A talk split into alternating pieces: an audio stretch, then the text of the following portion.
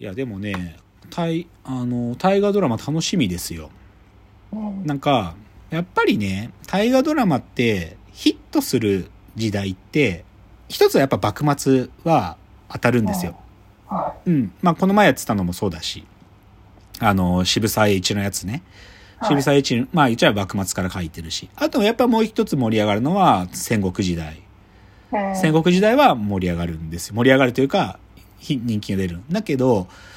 もうちょっと時代が古くなって平安とか書くとね、あんま当たんないのね。今まで一番当たんなかったの、一番でもないけど平清盛をやった時があって、あの松山健一がやった時があるんだけど、あの時はね多分一番当たんなかったんだよね、平清盛で。なんか平安から鎌倉に変わるぐらいの時って意外にむずくって、こう盛り上がりどう作るのかな。しかも僕らもさちょっと遠すぎちゃって馴染みがないんだよね。だけど今回の鎌倉殿のじゅうさんにんはね多分面白いよこれ。なんかで時代考証、三谷幸喜は時代考証をしっかりやるようでやってないっていうのが彼の特徴なんだけどその真田丸はね結構一生懸命やったんだけど、新選組やった時は結構時代考証雑だったし、あと映画のあの清須会議とかもねちょっと雑だ、まあそれで歴史ファンからも怒られたりもするんだけど、でも今回は結構時代考証も丁寧にやりつつこうこのこと書くみたいだから、これねちょっと面白そうですよ。ちなみに鎌倉殿サミットはまだ見れるかな、あの見逃しアプリで見られると思うんで、まあ、見ることをお勧めしますね。じゃあ次の年末年始、今度は作品じゃなくて完全に僕の趣味の話でワンチャプター使いますけど、ロードバイク自転車編、うん、ちょっとこの話したい正直、はい、年末であのね、もう結論言うと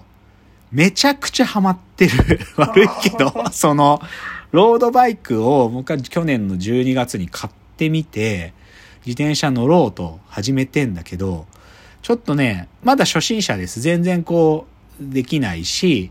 なんかこう山道を行くとかね、そういう競技っぽいことはまだそっちにまだ行ける気もしてないけど、でも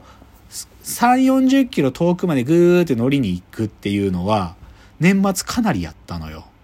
でそのねやった時に僕がね早々にそのパッケージで自転車乗りに行くと面白いって思ったのが、ロングライドしに行って途中で朝から営業してる銭湯に入ってで残りの道帰ってくるっていうこのルートに超ハマったのなんかで最初にハマったのはね、まあ買って最初のじゅうにがつじゅうはち、じゅうくにちはただに自転車だけ乗りに行って、ああでも楽しいの意外に乗れるぞって分かって、その翌週じゅうにがつにじゅうごにちですね、ここで東久留米にねスパジアムジャポンっていうでかいなんていうの銭湯施設というか、まあ温泉なんだけど温泉施設があるのよ。ここになんかもう漫画本とか死ぬほど置いてあっていくらでもいてもいいみたいな場所なんだけど、でここに行ってみたの。東久留米だからまあまあといちじかんちょっとかかるんだけど、で行ったらさ、ここでさ僕ね今まで僕サウナって今流行ってるけどそこまでなんかこうサウナ入ってみようかなって気もなかったんだけどさ、スパジアムジャポンにサウナがあったから、このいや YouTube とかで整いとか言ってる人たちの入り方と真似してサウナきゅうじゅう、ひゃくどぐらいのサウナにじゅっぷんぐらい入って、で、キンキンのじゅうごどぐらいの水風呂入って、外気浴するっていう、このセットをやってみたのよ。そしたらさ、はい、初めて分かった、整いっつうのが。マジでね、マリファナ、整いって。もう行く、トップトリップするの。グッつって。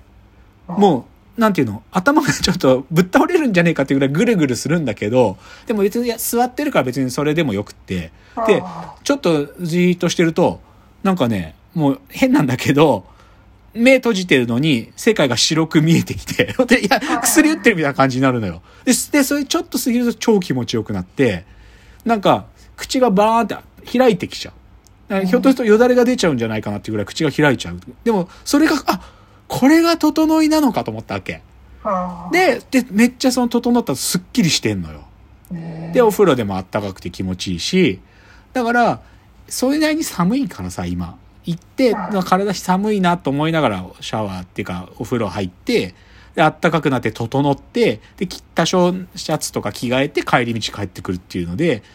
行って帰ってきてよんじゅっキロぐらい走ってんだけど、よんじゅうごじゅっキロ走ってんだけど、このルーティンが最高だって気づいたわけ。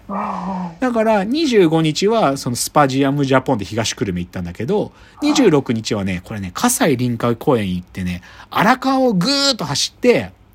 で途中から折り返してきて、中野にあるですね、その有名な銭湯、サウナの銭湯に行ったりとかね。そう。で、年末もそうなんよ。年末も、あの、戸田ってところにある温泉して、七福の湯ってとこ行って、で、今度は荒川をぐーっと南下して帰ってくるとかね。もうそんなんばっかりやってるの。で、元旦もね、川崎まで行ったんですよ。たま、玉川沿いをビューっと走って、川崎のビッグ川崎っていう、あの、カプセルホテルについてるサウナ施設に行ったりしてね。ね、これで、いちがつふつかもいちがつみっかも行ってんの、僕は。それくらいもってんの。だから、もう、年末年始だけで、むいかかんやってんの、これ。で、やばい。もうね、でもね、一つ分かったのは、サウナブームやばいね。もう、超混んでる。特になんか有名なサウナ施設はぎゅうぎゅう、もう無理で、どんぐらいぎゅうぎゅうかっていうとね、ヤクザの人もいっぱいいるのよサウナって。で、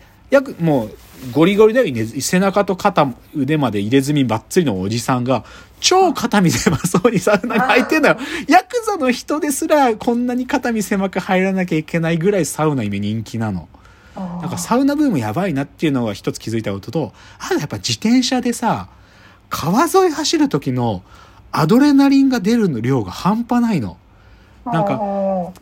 まあ朝だからさ、太陽が上がってさ、水面、水面が光ってんのね。で、風バーって出て、その河川敷のサイクリングロードを走ってる時の、荒川とか多摩川走った時の、なんていうかな、本当になんか開放感異常なの。あーって言っちゃう。なんか、それくらいやばい。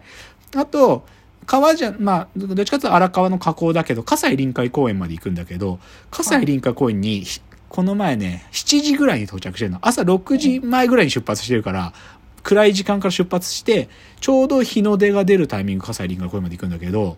もうちょっとき、なんかね、久しぶりこういう綺麗な景色を見たな、みたいな。もう、アドレナリンが、もう出すぎてやばいよ。だからちょっとね、僕しばらくこれ続けると思う、これ。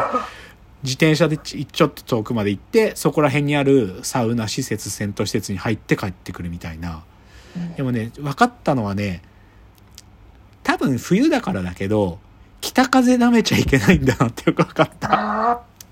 荒川走ってる時、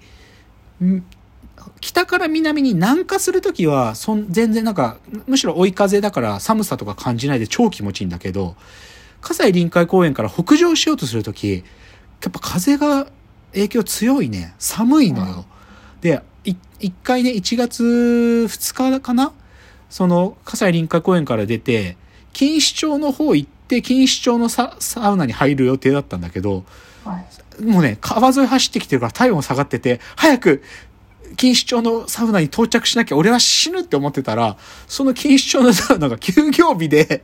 おーって絶望して、やばいと思って、これ早く違うさ銭湯見つけなきゃと思って、近くにある浅草橋のね、帝国湯っていう本当に街の銭湯行ったのよ。偶然見つけたから。そしたらさ、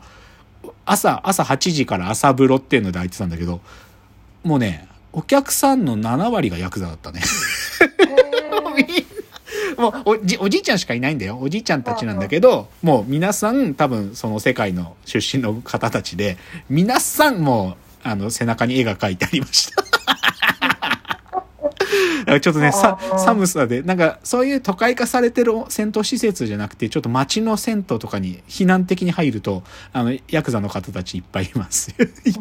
本当にもう。ほ, ほぼみんな入れ墨入ってんだから、すげえなと思った。あとね、もう一個面白かったのは、川崎川崎に元旦行ったんだけどさ、川崎の施設って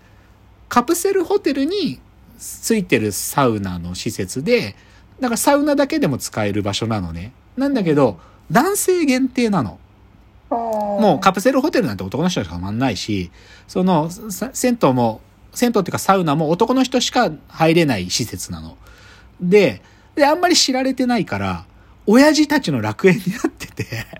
すごいの、マジで。親父の楽園でさ、もう、サウナ入って超温まったらなんか休憩施設とかみたいなのがあって、そこでこういやなんか横になれそうな椅子寝て親父がガーガーいびきかいてんの、あーって超うるせえんだけど、でもおじさんたちがリラックスしまくってんので、もうあやっぱりもうこれ最高だと思って、なんか僕の中でちょっとね、あのなんていうのかな、若い家族も来たりとかちょっとおしゃれに作り変えてる銭湯とかよりカプセルホテルで男の人しか行けないサウナの方が僕は今いい、空いてるしね、空いてるし親父たちの楽園になってるし